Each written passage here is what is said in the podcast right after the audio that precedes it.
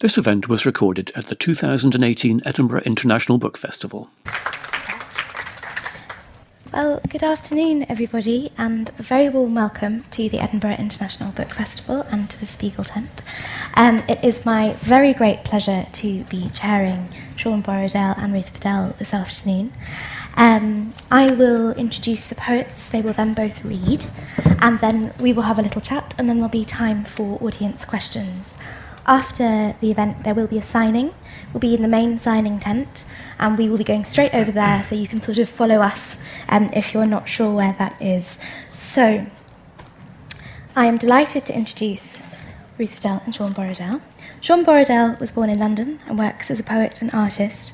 His first collection of poetry, Bee Journal, was shortlisted for the 2012 Aldborough First Collection Prize, the Costa Poetry Book Award, and the T.S. Eliot Prize. In 2014, he was selected as one of 20 Next Generation Poets. And Ruth Padel, who is Fellow of the Royal Society of Literature and the Zoological Society of London and Professor of Poetry at King's College London. Emerald is her 11th collection. And first, we have the pleasure of hearing from Sean's latest collection, Asylum. Thank you, Sean. I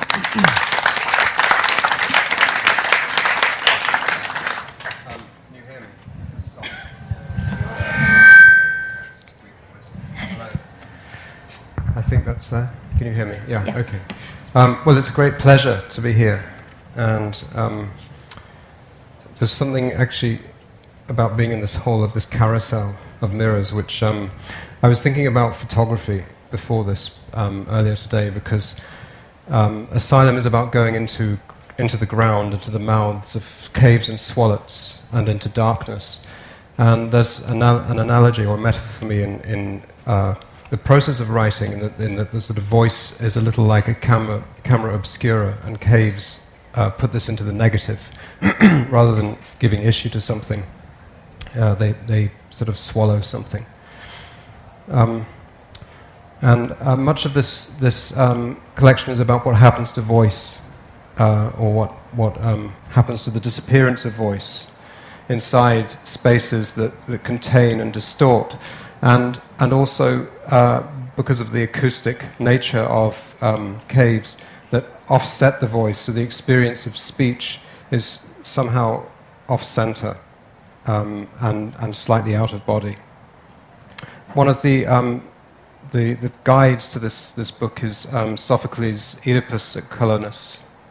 Not his last play necessarily, but it was performed for the first time after his death, and it's the play in which Sophocles returns to his own birthplace, Colonus, just to the north of Athens, and casts the myth of Oedipus in that context of return to somewhere that is somehow sacred and contains the furies, the energies of the underground, but also contains the fissure, the brazen threshold into which Oedipus steps or disappears. And that brazen threshold is, for me at least, the threshold of authorship and that commitment that comes from a process of often derangement and destruction and excommunication in many ways, and possibly pollution.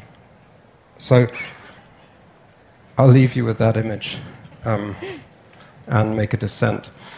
This is a rehearsal at Saint Cuthbert's Swallet. I was grounded on this one by my younger son, who said, well, if it's a rehearsal, what's it a rehearsal for? But I couldn't give him an answer for that. It's a rehearsal in a way for itself, if it were ever to become something. And that's what these are, they're sight tests. In a way, I saw it a little bit like Grotowski's theatre experiment, where actors were performing to their own spaces and to their own bodies. So in that sense, this is a constant set of rehearsals. What is this odd sensation? Why do I feel more invisible, mere memory as I dip under stone? Having entered the swallet, having dammed up the stream, how do I blind my way in and touch, bridge my way down, with knees on one side? Isn't this odd? Heels pressing the vertical dark, going down out of attention. From the thin world of the bubble of air, the gleaming skull sutures its crown, whispering. Why do I feel more dark? Out of the sight of any bird, the sounds also. Why do I prevail in emptiness, cut from the tension of speed and appetite, carrying this odd death with me down? Under roads like spears scattered across miles. Why do I have to forget what I love, carrying its core in an urn of sound? Why do I have to go on, slithering out of the lit anthracene like this? To slough off the sun its cadence of distance with my hunt for the answers, my lit skin, all it is now, the last collapsed tunnel. Why am I buried in close-fitting rock? Am I insured? I may have forgotten. Having made the descent, or the rehearsal of a descent, not all the poems are written under the ground, but in a sense I imagine the Mendip landscape, which is set, it's the ridge, largely limestone, that runs east-west about 20 miles south of Bristol. And in the east side are coal fields, and in the west the karst landscape that falls into the Bristol Channel, hence the caves. But some of the descents are descents of voice into the impermeable, into the ground, at sites of burial or darkness or industrial or even pre-industrial extraction. This is the voice of an archaeologist, Pretty Nine Maidens, which is like a spine of maidens, of barrows, to weave responses into when the wind blows and the voice starts up. I come to lament. My words trail off into low, hushed statements at the verge of sound. Earthen the mound, burial pregnant, a she of contents exposed. I feel a wreck. Maybe she died in childbirth and the pelvis had been removed with the fetus. Beads of amber, faience, jet, shale, a copper all, a kind of dress fastening. A woman today, this, who excavated the richest burial on the Mendip. Under bleak wind she speaks into soil. It came from our voices, blowing this way between the outposts of our working, scraping back air, seeing the scarred detail in relief. And we surmised turfs from outlying regions. I feel a wreck. Is that the transparency of people? Is that them now, taking a part in the burial, bringing the sods far off on the wind line, cutting this way? There's another woman who was several thousand years ago buried as a small urn with the remains of a cremation, and then excavated, obviously much more recently. And the ashes were taken out of the beaker. The beaker remains in a museum archive in the southwest. A replica beaker was made, and the ashes put into that, and the bone fragments. And then some of the field assistants decided to reinter her and created a ceremony. And this is just a bit of time spent. These are, in a way, they're exposures, like photographs, hence mentioning the photograph, that they're exposures of time with places, and the voice, in a way, is the chemistry. They put her in the ground, where white moths complicate the evening, under trees where it is dark. They might have murdered her. There is little mercy in the syndrome of the living. Her indented present, airless, mothless. A small hovel inside the self, Eastwater Cavern. Nothing has come here that is more than flicker, that has not brought the bright hurt language of its sun. It took this stalactite longer to grow than any nation, a hatch into the unlit, under rooms, under fields. Like dry leaves in a hole, bits of me sit. An odd interior taxidermy, dead space or space so slowly living it does not cede time, but an assailing language that assails me like falling water, a discipline of decline. There are two sort of mirroring poems in the middle. One is an omission of a site or a small lump of industrial waste, a piece of vitreous slag from Roman lead smelting, and then later Roman, and then 19th century reprocessing of that material. And the other is a calling to a site. Addressing a small piece of vitreous slag which gives off a feeling. Charterhouse Leadworks. The road here is of black glass, still heavy with weight. We are sloping down, now into the drag of cold. Slag heap, shifting and stressed in chinked obsidian likeness. What is your name? Who are you? What is your sound? This could be a woman's glass cup, picking it up. The wine of her sanctuary. I would drink this moment down into my own black path, through black rubble and so on, into the thin crack of a room. One figure to the other bows its head, delves into the other's dim reflection. She has gone now, into my plane of vision, which is like half a black leaf of glass. Now your turn. As I anchor my cup with the weight of slag, the leaden slight glimmer. And the other, you with your just oozed glass arms, takes and drinks, door slam, judder. This is our Avon, a gap between huge blocks. A mutual lost voice going down like bodies into the very deep, remnants of echoes. I hold the cast of a throat, a sort of vitreous glass made of a gulp, and its inverse in a way. Archaeology benchwork calling the barrow near Coal Pit Lane to signal. I have come searching. I have come looking for your bone, your provenance. I have come searching. Today, scours of surface. What I look for does not reveal more than horizons, grim lines, beautifully etched, scoured, light searing above shadows. All fields inconsequential. This ladybird staggering at low volume into crumbs. This grass shadow beached on dust. I know no silence like the stone. It seeps inside its volume, cuboid, black voids of rock. What I search for is the memory and oblivion of what I search for.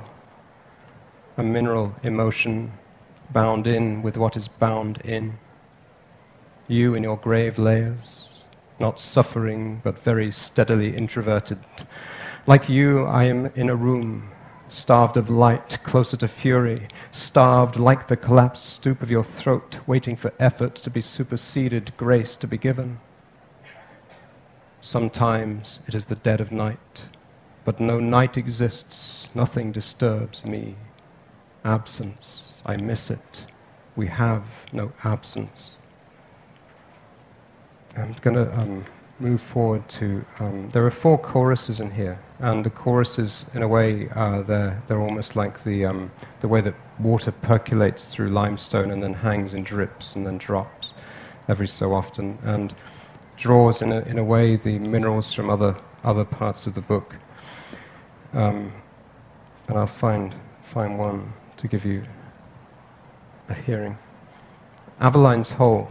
I set them in four significant places. One of these is Aveline's Hole, which was discovered in 1797 by two men rabbiting. And I think about 10 days later, Robert Southey visited this cave, which was by then opened.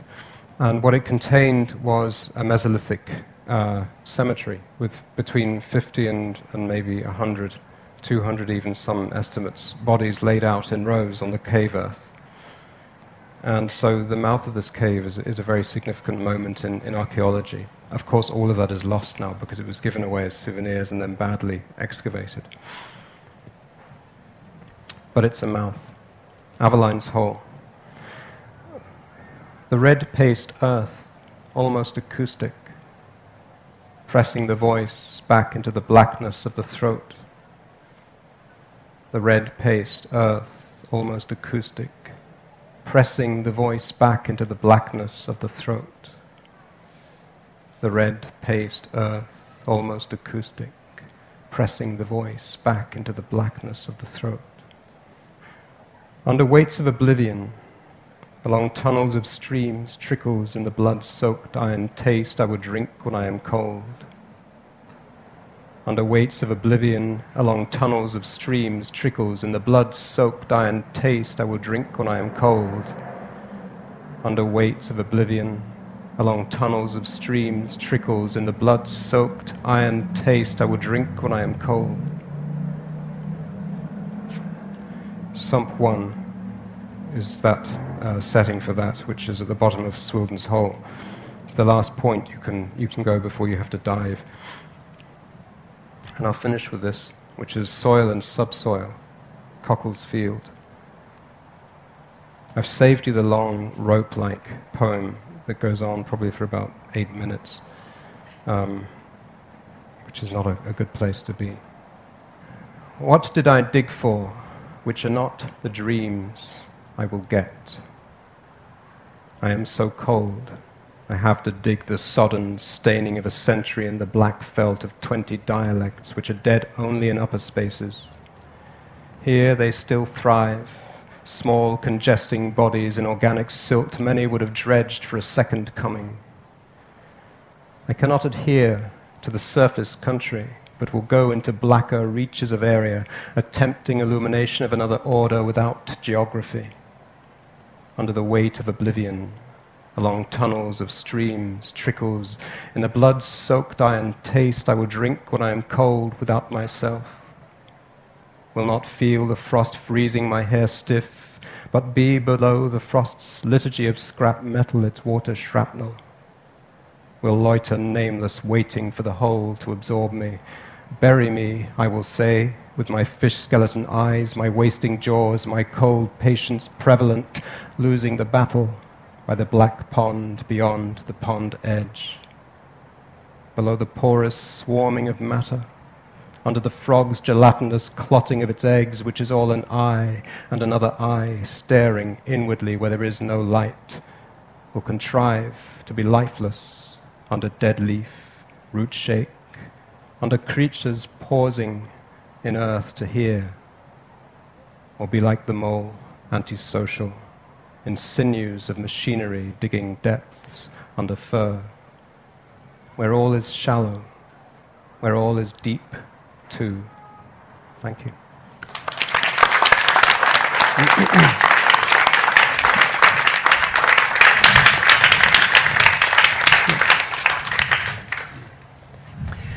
Jaipur. I can't go to India, I said, with you in this state. Don't be silly. How can I go to Rajasthan through fog-bound Delhi, a 6-hour change of plane, with an exploding aneurysm hanging like the sword of Damocles in your back? She argued, insisted she would be okay, and sent me off. But how did I know I'd see her again? In the chaotic traffic of Jaipur, taxis on strike, taking an auto rickshaw to the old bazaar, pink-walled alleys, colour of embers in a fading sky, filling up with motorbikes, electric cables, open drawers of second-hand CDs, a hanging alphabet of export surplus shirts, and rhesus macaques running over red-tiled roofs in rubber masks. By the postern to the Emerald dealer's yard, a baby monkey slid down a lamppost like a fireman, dashed across the street. She'd have cheered him on. the cutter, in his tucked-away white desk with a fluoride swing light. Emeralds, he said, are all about light. Had a milky eye like a moonstone. Something wrong since birth. He took linen pouches of raw gems out of hidden panels in the wall and poured them in my hand, while the dealer told the jewel story of his town, owners, brokers, the old Jane trading castes, and emerald cutters, most of them Muslim, for hope can be found the other side of pain. Green is the colour of paradise. And for 500 years the Mughal emperors ordered enormous crystals up from obscure shafts beneath the carbon heart of Andes. Pink City became Emerald City, adept in the unique cutting properties of emerald, the only stone in which the flaws are prized. She was right, of course. Still here when I got back to northern winter, early snowdrops, steel wool skies, the sun invisible, burning somewhere else, Jaipur, and everyone anxious, shaky as a bubble in a carpenter's level. Signs taken for wonders, one hand upon the door. So it's very nice to be here again, and lovely to hear Sean read, and very nice, thank you for the introduction. This book is about my mother's death, and it's about her character. One reviewer said she emerges as a jagged, charming character, and jagged was certainly one word for it. So this is, she'd have loved being here. She didn't come to many poetry readings, but the first one she ever came to, I dragged her to, and for my first book, I think, and she said afterwards, "I see the point of poets now. They notice things." She was a biologist. Okay, so this poem is called She Liked a Laugh. She hated pink. You shouldn't be wearing this. Sorry, I'll start again. She hated pink, hydrangeas, marzipan, woolly thinking, and pretense. She stuck to plain tap water, wouldn't have any truck with Perrier, superstition, bling. She believed in hard fact, how and why, the daily crossword, jokes, Latin names of plants, comedy on TV, and going on when eyes and ears and muscles failed, setting her alarm for 8 a.m., even when the last nerve ends in her fingers withered. So she took an hour alone, refusing help, to do up zips and buttons. What if I'd said one evening, lighting the lamp, cooking dinner while she took in the weather forecast, I believe that emeralds come from planet Venus, are found in nests of griffins, emit the energy of Saturn, reveal the truth when placed under the tongue, and their powers are spiritual balance, wisdom, love, the reawakening of spring. I can just see the grin. Oh, Ruth. So the next poem is takes about 5 minutes, and it's about the emerald tablet. So this is an imaginary tablet. There is a text which begins above is the same as below, and it was supposed. Well, you'll hear about it in the poem. I was writing about emeralds. I was researching emeralds when my mum started to die. And so she sort of hijacked the whole enterprise. And she then sort of stopped for 3 weeks so everybody could say goodbye to her. So she was very lucky, and we were very lucky, really. And it was a sort of, we were all there when she died. And she was able to talk to a lot of people beforehand. So I think in some ways she rather enjoyed it. She was, you know, she saw a lot of people, and we had a lot of laughs. But afterwards, of course, is the sort of totally directionless moment. So this is me in New York after she died, and discovering that although New York is a grid plan, I cannot find my way around a sort of totally geometric place. I got just completely disoriented. The Emerald Tablet. This is to do with being lost, with believing that the truth is buried in some special place difficult to find. And a hero of ancient wisdom, Moses, Borgias, Gandalf, that stern but kind oracle-giving grandfather you never had, will pop out of the green, out of the woodwork, to reveal it, encrypted on a slab of emerald by the king of a forgotten world, in exquisite bas-relief lettering, similar to the earliest Phoenician script. It will contain formulae for an antique magic going back to early Egypt, transparent in our world as a flame in daylight, but still with power to burn. And will tell you that what is inward, buried in earth, in flesh, and in your mind, is also the bright surface of the world outside and is divine. It will start by saying above is the same as below, meaning, I think, our loneliness is not alone. And will go on to say that spirit does not, as we have been told, keep trying to peel away from atoms of our body, but is embedded in nature. And you yourself are the crucible in which base metal can be turned to gold. This is to do with transformation, with the dead and where they are inside you once they're gone. Above is the same as below.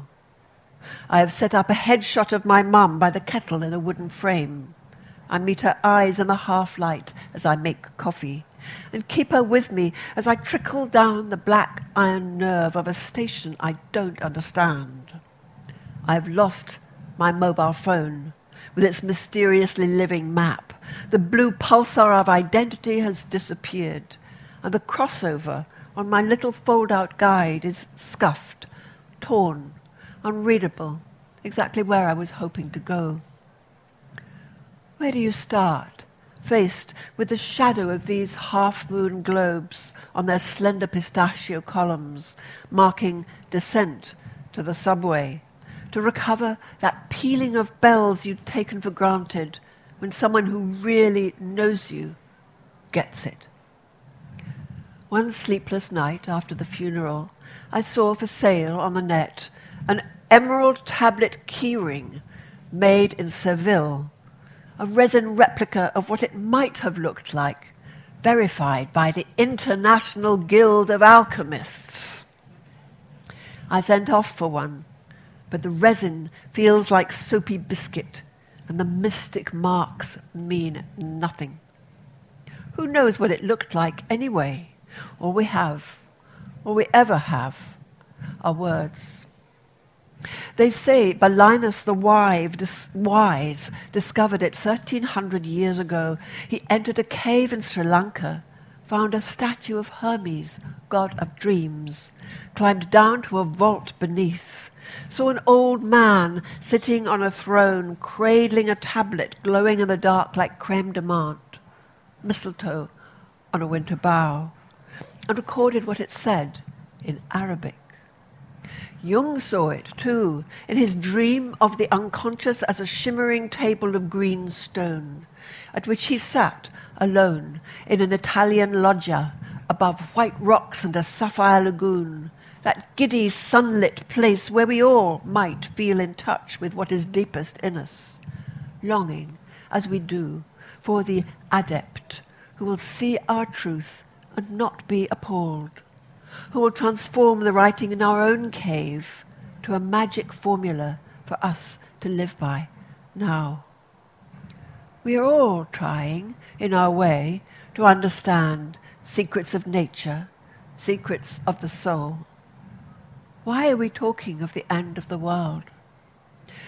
We've met, as arranged, in the glass hall of a library full of light, and talk of the lure of hidden knowledge, over salad and linguine, all the animals of the wilderness, the shy white helleborine orchid, and the hidden paths to and from the cedar forest, mourn with the backward grace of a cry from the broken open heart, for all our mothers.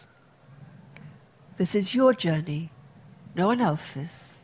Your passage through love, friendship, grief is and will go on being a perpetual process.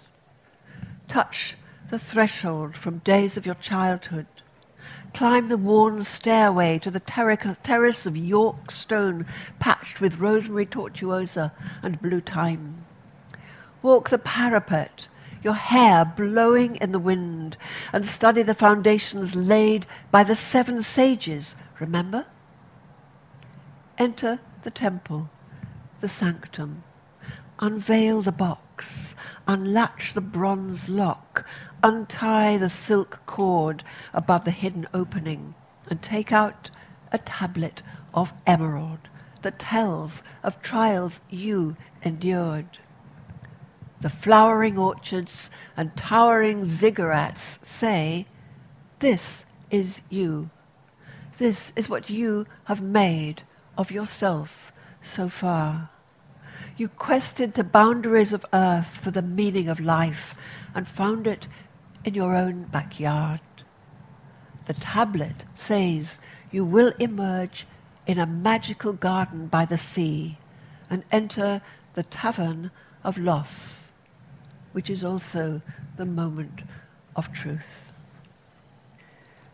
So this book zigzags around her memories and the process of grieving in a way.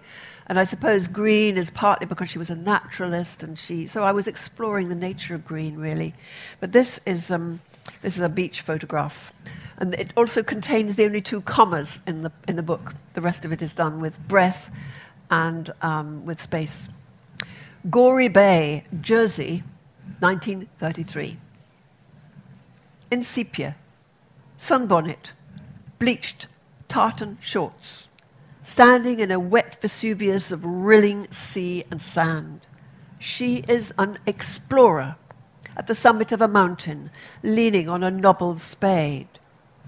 She did tell me once she went to Jersey, saw cabbages so huge, the villagers, like mythical inhabitants on a medieval map at the edge of the known world, used the stalks for walking sticks.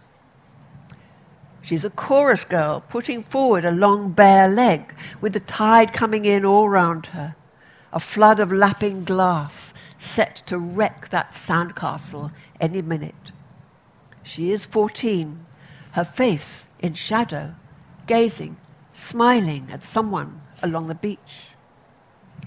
Yes, when your mother dies, you lose the key to so many neural pathways. You had it in your hand, and now will never know where it fits the mappa mundi of her life. But when, last year, I found this photo in a box under the bed, she said, nice legs. Wish I'd had legs like that. You did. That's you. She didn't believe it, and I can't believe she isn't here to show her this again. I'll finish with another long poem. It's whoever put us, Sean and me, together was very clairvoyant, or read very carefully. I don't know if it was you, but because there are a lot of echoes, and this is a descent to the underworld, and there's a lot about. Well, there's a lot of you'll hear them, but it's called Salon Noir, which is in. Which is a prehistoric cave. I'd never been to one of these painted caves just after the end of the Ice Age. And then I heard we were very near one, so we went. And I went with dear friends, one of whom I've known for 35 years, one of whom had recently lost her husband, and I think that's important too. And you'll hear about it. But afterwards I sat down and wrote it when I got back, and I sent it to my daughter in Colombia, and she said, that's a catabasis, that's a descent to the underworld. And I've written about this But I had not realised I was doing it. And it's extraordinary how it just sort of came out. But it is, it's a descent to the underworld. Salon Noir. When we went down into the cave this summer, after her death had opened the vein to a year of reckoning across the whole family, everyone upset, both of them dead within 6 hours on the same night, 100 miles apart.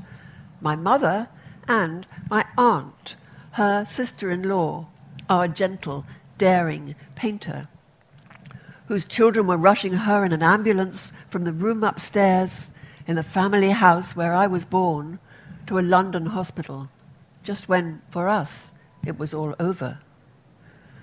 We were each a little afraid, also unprepared. The young, apparently, were thinking of vampires. For me, it was breaking an ankle. "Take nothing," said the guide, a girl from the green hills of the Ariège who knew every centimetre of the caves. "Leave behind all bags and mobile phones. You're not allowed to take pictures, and you'll need your hands. The path is slippery, broken, rough. You'll have to crouch. You'll be carrying a heavy torch, but don't touch the walls if you stumble. Even your breath does a little destroying." Our flashlights in the tunnel showed dangerous ridges underfoot. Wild knobs of embryonic stalagmites glistened like sea anemones. "Beware," they said to our stout shoes. "We have time. We are time. The texture itself." The floor of the first chamber swirled like quivers in the structure of a raga. We were treading limestone waves, millennia of solid flood, breathing shallow as we could. Then dark blistered stone and pure geological process closed in, personal, inexorable. The walls swirled too, and I stopped to play a beam upon them in the dark. Rough surfaces, map shapes of amber, russet, grey, and all around us, black. No ceramics.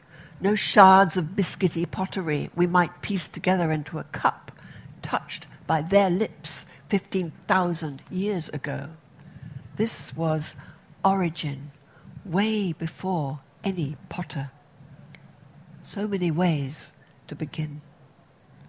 I heard the hiss of time, like the swish of tires on a wet road, as we faltered along, bowed our heads, felt the blowing of solar winds, and the need for fire, like the start cry of a race. We slipped down a chimney of slime. A tunnel opened out to the Salon Noir, and we saw the first human trace, red stripes and black, vertical signs like sleep marks on skin, a key shape, an arrow. We turned off our heavy torches and laid them down in violet night on a bridge of rock so our guide could shine her power lamp of snowy halogen alone. And we saw bison, flickering the black circles of their eyes, rippling on cream stone as if over a canvas of the mind. I thought of Freud, how the unconscious is constructed geologically by pressure, a kind of archaeological layering under the soul, inaccessible except in dreams. Horses appeared, the tissue of their manes clear against grey rock, every tuft erect, scribble shaggy, bolshy, necks stretched out, eyes closed, mealy muzzled as an Exmoor pony. A whole wall of horses on prehistoric limestone, like a page of Leonardo's sketchbook. Whoever drew them had no idea they would come to be our partners, change human work, ambition, history. But I felt at home. Here were the horses my mum used to draw for me till I could draw my own. In that milk-flower ray of fluorine, these beasts, called down to the dark from valleys above, seemed to move, as they must have done then for the very first time in a pitch flare held by the artist. while we took it all in, the delicate expressions, the questioning back-turned nose of an ibex, the flaring nostril and lifted tail of one bison challenging another. I felt my mother's greatest gift to me was noticing. She taught us to be curious, to wonder at all animal life, however small, the territory fights of a chaffinch, fox cubs creeping out at night, their skirmishes with cats. "Snails," she murmured once at a TV programme on invertebrates. Who would have thought a snail could be so tender? The guide asked if anyone would sing. The Salon Noir, she said, is only one of many caves.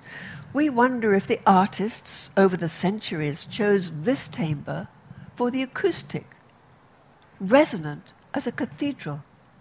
Try. I wondered if an echo might set off an avalanche, and the whole cave system, the cracked, mysterious maps of hollow stone, would crash, bury us under the mountain. But the notes, when they came in that black air, were a flow of prayer, a thread of unearthly melody like the deep space vibrato of a theremin, surely not from my throat. Our guide followed my song upward with her torch, a wingbone of white light floating into tiered pinnacles and funnels of jagged stone, as if lifting us on feathers of pure sound to the point where all sound disappeared. I imagined the voice of Orpheus, his aria to life and hope, ringing out in the kingdom of the dead. Here, in deep earth, the black blossom of morning still sifting within me, I remembered that emerald was my birthstone, that an emerald, mined in the dark, but lucent green as leaves returning after 100,000 years of ice, green for awakening, for bringing life back from the dead, renewal in earth and of the earth, is a token of rebirth. I pictured the attic room where I was born, in that enchanted house none of us will enter again, where my mother gave birth to me in May, the first of 5. 6, if you count the baby that died. I heard a trickle of water over rock, like buried tears. And in this cave of making, birth of transformation and of art, I understood how anyone in darkness longs for green, for the animal life which goes with green, and which, like faceted crystal, light in stone, lets us see the impossible, our own lives with their faults and wounds, in a different way. And how the very idea of one gem for our birth might make us try to say the story of ourselves with a whole heart, to carry the true good burden of being known, even by animal eyes, and not alone, like the singer who drew all life towards him and went down into the dark, taking his art into the earth. And art takes him up to the light again, renewed. We came back changed. We saw black rock jagged round the entrance, the golden eye of afternoon. Those who came before, the dancers, the mothers, were gone into the hill, but the mountains, rising one behind the other, were herds of green bison, drifting away into the sky. Thank you.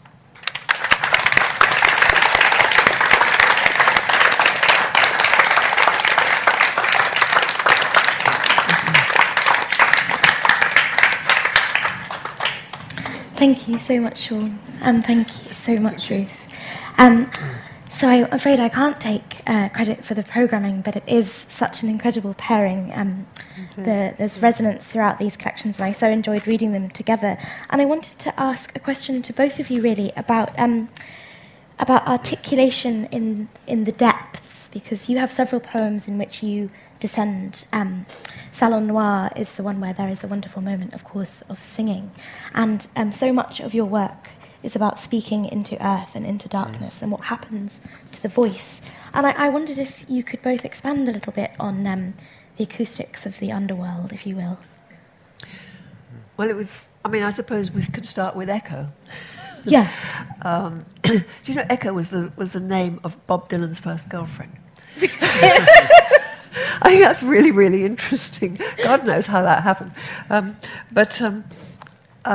You know, she's there in the cave and you pour your voice into it, but she comes back at you. And there's a wonderful poem, which I'm sure you all know, by Seamus Heaney, Personal Helicon, when he's talking about how he loved Wells as a child. And this sense that you... I mean, Sean was talking about voice and the sort of drip through things and the threshold of, I suppose, of self and other, voice and silence, the voice that comes back to you. Mm. Yeah. Yeah. Well, I mentioned at the beginning the offsetting of the voice. I think that's the other thing, that your own bearings change because your bearing is your voice, in a sense. So by entering a cave or a confined space or an altered space, a void of some kind, you cast out, and by doing so you set yourself off bearings. And that gives a kind of difference. So you end up with a set of coordinates almost. So it gives you a voice place. Yeah. You become conscious of being the voice. You almost lose aspects of the body. Mm-hmm. In that way. A sort of echolocation underground. So both of the collections deal with time, I think, in very interesting ways, and in a way a sort of in opposite ways, because your collection, Ruth, Emerald, deals with kind of memories of your mother, but also her kind of last weeks being alive. And Sean, you deal with kind of archaeological time, and you have a wonderful poem about a fern fossil. The idea of fossil as a sort of form of flattened time, time as a compressing force. And I wonder if you could both talk a little bit about the way in which time acts as a force through the collections. Yeah, I'm trying to get my bearings. Yeah, very, very interesting questions. Well, I suppose that what comes first to mind is that when you're writing a poem, you're aware of time, you're speaking time, a poem is heard in time. Yeah. And... You know, for me, I was experimenting with doing spaces in the words, so it was almost a sort of musical thing.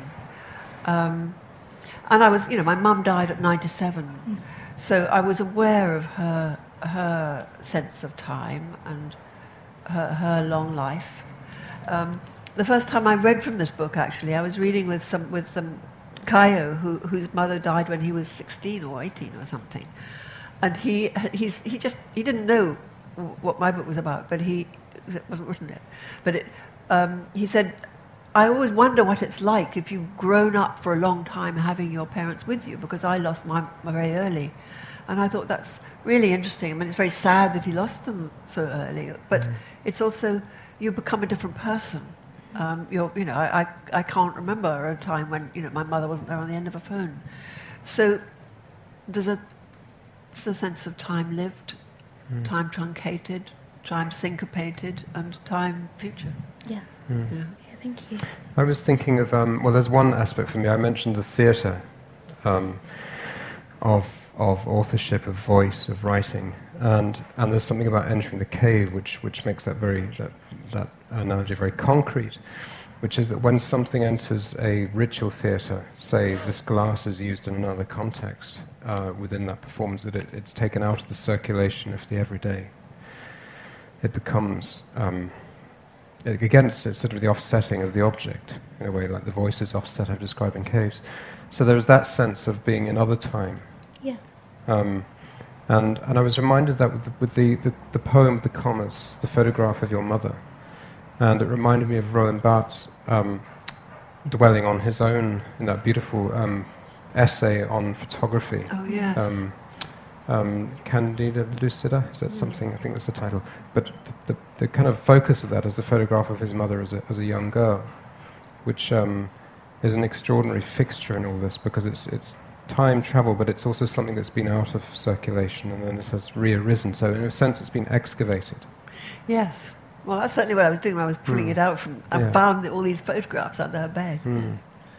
So I think that sort of sense of time parallels. Yeah, you know. Absolutely. And one of the things that I really, really enjoyed in both collections was the archaeological or precious object that emerges from the ground. So, of course, you have the emerald as the running theme, and this incredible journey that the emerald makes, of course, from the mine to the light. And there's a beautiful poem in which you describe it sort of blossoming out of the rock.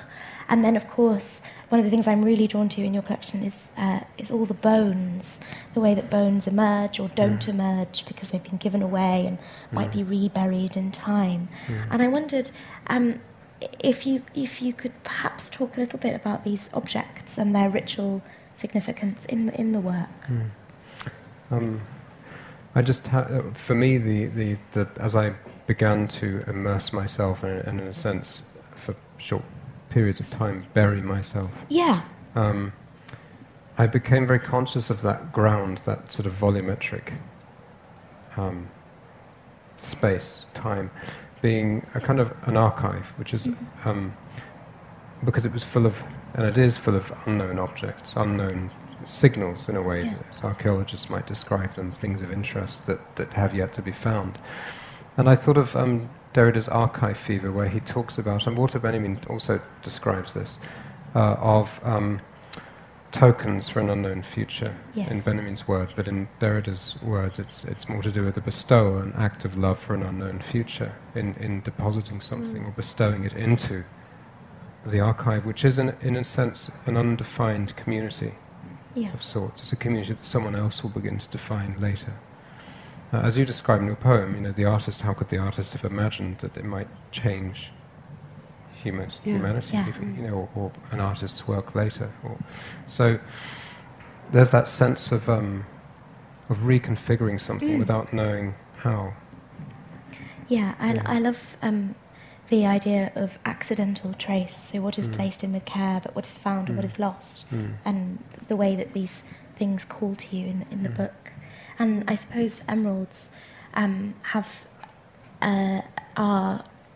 directionally brought up, if you like, rather than the bones which are discovered. Mm. There is something people seek for emeralds. Mining for them. Yeah, yes, exactly. Mining, yeah. And I wonder if you could talk a little bit about your journey, even to Jaipur, to see the emeralds. I mean, I'm just... Okay, yes, well, also New York, I sort of started haunting natural history museums and... for the geology rather than for the other organic stuff, and emeralds are extraordinary. I mean, they were. It's also quite personal because my brother used to live in Jaipur, and my daughter lives in Colombia, where the finest emeralds come from, and where there's a mine called Muzo, which was discovered, I think, 1535 by the Spaniards. Though, of course, the Indians have been using them for a long time, but as sacred objects. Yeah. And then the Indians were slave drivers, and they sent them down and got them to mine them themselves for money. But then there are these stories about each individual diamond. You know, the biggest diamond in the world, and the biggest carved diamond in the world, and you know, stories about how they were found and how they were lost and who had them and so on like that. But there's also the sacred object of the emerald tablet. And at the end of that poem, I was using the end of the Epic of Gilgamesh, which you probably know, and it was brought to my attention by somebody when I was going on about emeralds.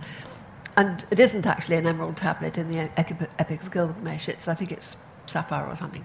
But anyway, he finds it, and it is, as it were, the story of his story, his epic. Yeah. It's your life. It's rather like the end of the Wizard of Oz. You know, you find it in your own backyard. It's in his own palace. So I think, I don't know about a ritual, but it's a sense of discovery towards the end of your life about who you are after you've been through all this. Yeah, and I think what is so wonderful about the emerald, as you say in one of the poems, it's flaws are prized, and that I think lends itself beautifully to the alchemical tablet and this form of sacred knowledge. Now, I'm aware of the time, so I think we have room perhaps for two very short questions from the audience. So does anyone have a question for Sean? Let's start with this gentleman in the front row, thank you. I tried to, try to be short. One thing that struck me was that, you know, what you said about voice is also about, wasn't just voice, it was about all kinds of senses that were under pressure, and particularly the eyes. Mm. I love that poem, Felix Ladd, the Ladd poem, and similarly I was thinking of your Carbon Labyrinth, both of which kind of use blindness, almost like darkness visible, that both of you are trying to paint what can be seen when nothing can be seen. Mm. And so I just wanted to ask you about that, because you've talked very much about voice and language, and I see that all there, especially in that Ladd poem, but vision seems to me equally important. Well, it's very interesting that Sean was bringing up the Oedipus at Colonus, because one of the sort of big tropes of Greek thought really is that it's through darkness and blindness that you see light. A lot of seers were blind. Tiresias, Calchas, in the Iliad, his name means dark, and quite a lot of temples were, they weren't those bare. I mean, I'm sure you know all know this, but they weren't those bare bones of white. They were filled in, and they were dark, and they were often protected, so you could only go into them at certain times. And they must have stunk a bit, and they must have been full of shadows. And it was in there that you would find the enlightenment. So enlightenment is found in the dark. And I suppose that's I was a classicist before I first, and I suppose that image in me is very strong. Yeah, very interesting. I mean, Oedipus blinds himself because he didn't see. The Rex Ladd poem is the one so I've not read that one aloud, but it's a poem in which it started with an interview with a mining surveyor in Somerset who was in his 80s and actually still working at that time in other parts of the country, because the Somerset mines closed in 1973 or 6. But what struck me, and that there's a very strong history of miners. There's just before Orwell publishes Wigan Pier, there's I think in 1930 a Somerset agitator who had worked in the mines as a child publishes a pamphlet about the experience of that and what that does to people to make them work as children. And for me, because Rex Ladd started as a boy. He went into the mines as a boy, and he's still alive today. And it struck me that children were being schooled. That was their education. Their sight was being removed in the way that seers and Oedipus blinding himself reaches another state of wisdom or vision or understanding. So that actually to be a child and to have that experience must create an extraordinary change. That is your schooling. So it's and children would describe, and if you go back a little further, they would spend 6 days out of 7 underground, and then in winter they would never see light because they would so a life in darkness. So it's that sense of being schooled and of going into childhood, into that formative state where the neurons are forming, where language is forming, for me was an extraordinary contact through this voice of Rex Ladd. Yeah. Thank you. In the interests of maintaining the flow of all of the events, I'm aware that we're slightly over time, so we are going to have a signing immediately afterwards, so if you do have a burning question, there will be a chance to ask it in the signing queue. So please now join me in thanking Ruth and Sean for a fascinating hour. Thank you. More podcasts and videos of Edinburgh International Book Festival events are available at www.edbookfest.co.uk on iTunes and YouTube. Just search for Ed Book Fest.